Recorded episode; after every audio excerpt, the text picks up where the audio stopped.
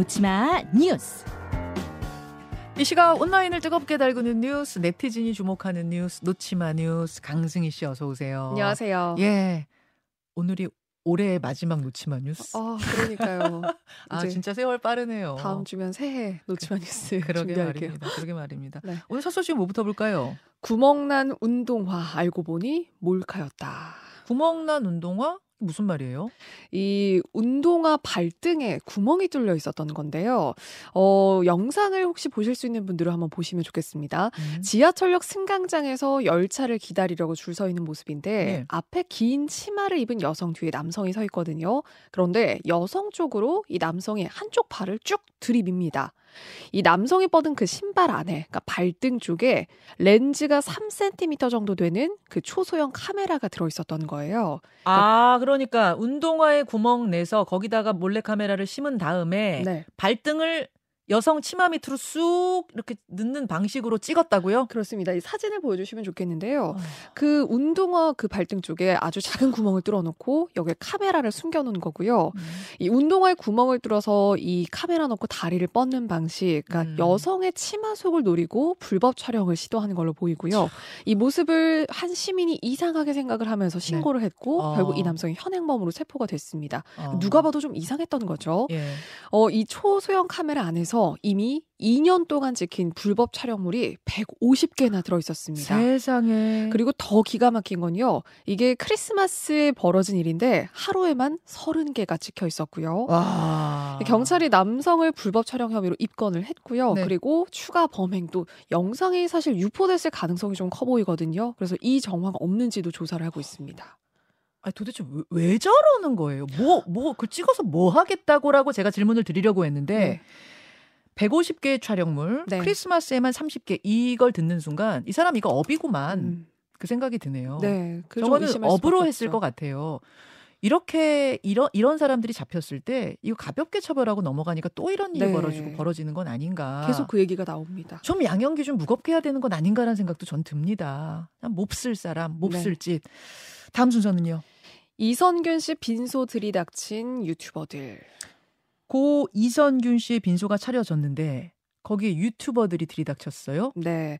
결국 소속사 측에서 너무 괴롭다 그러면서 어제 입장문까지 발표를 했거든요. 자신을 유튜버라고 밝힌 사람들이 밤낮을 가리지 않고 고인의 집, 또 소속사 사무실, 심지어 장례식장까지 막무가내로 방문을 하고 있다. 음. 그리고 일부 소란까지 빚어졌어요. 그래서 감당, 감당하기 어려울 만큼 잔혹한 상황이 벌어지고 있다.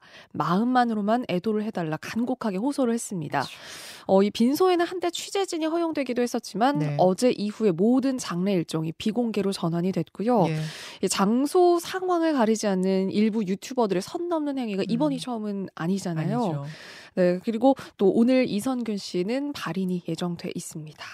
지금 유가족하고 지인들, 팬들 모두 너무 고통스러운 시간을 보내고 있을 텐데 남의 고통을 촬영해서 또 돈을 벌어보겠다는 그 심사는 뭡니까?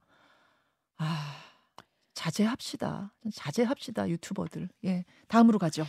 눈 쌓인 무인 매장 앞 치워준 한 어르신.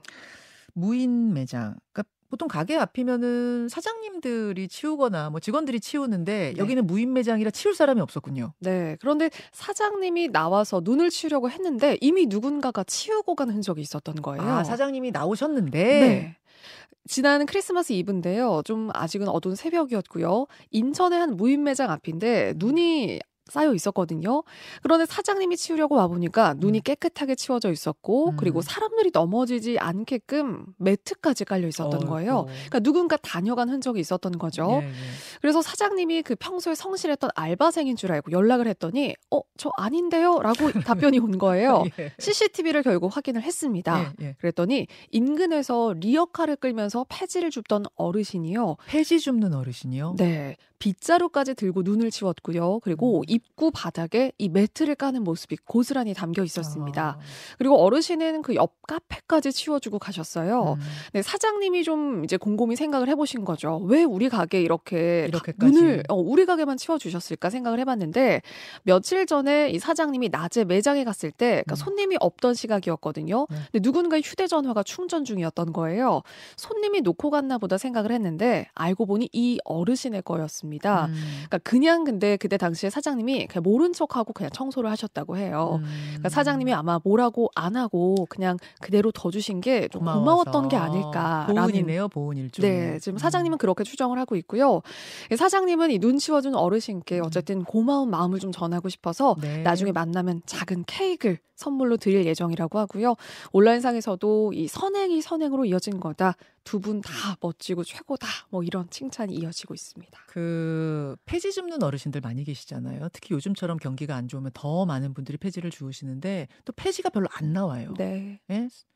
그렇다 보니까 이분들이 한 달 내내 일해도 벌 수 있는 돈이 16만 원이랍니다. 네. 한 달에 16만 원. 그리고 이분들의 우울증 정도에 대해 조사를 했더니 다른 노인들에 비해 몇 배가 높다고 음. 하는 기사를 제가 본 마당에 저렇게 선행을 베푸시는 어르신 말씀 들으니까 네. 마음이 짠해지네요. 그렇습니다. 예. 다음으로 가죠.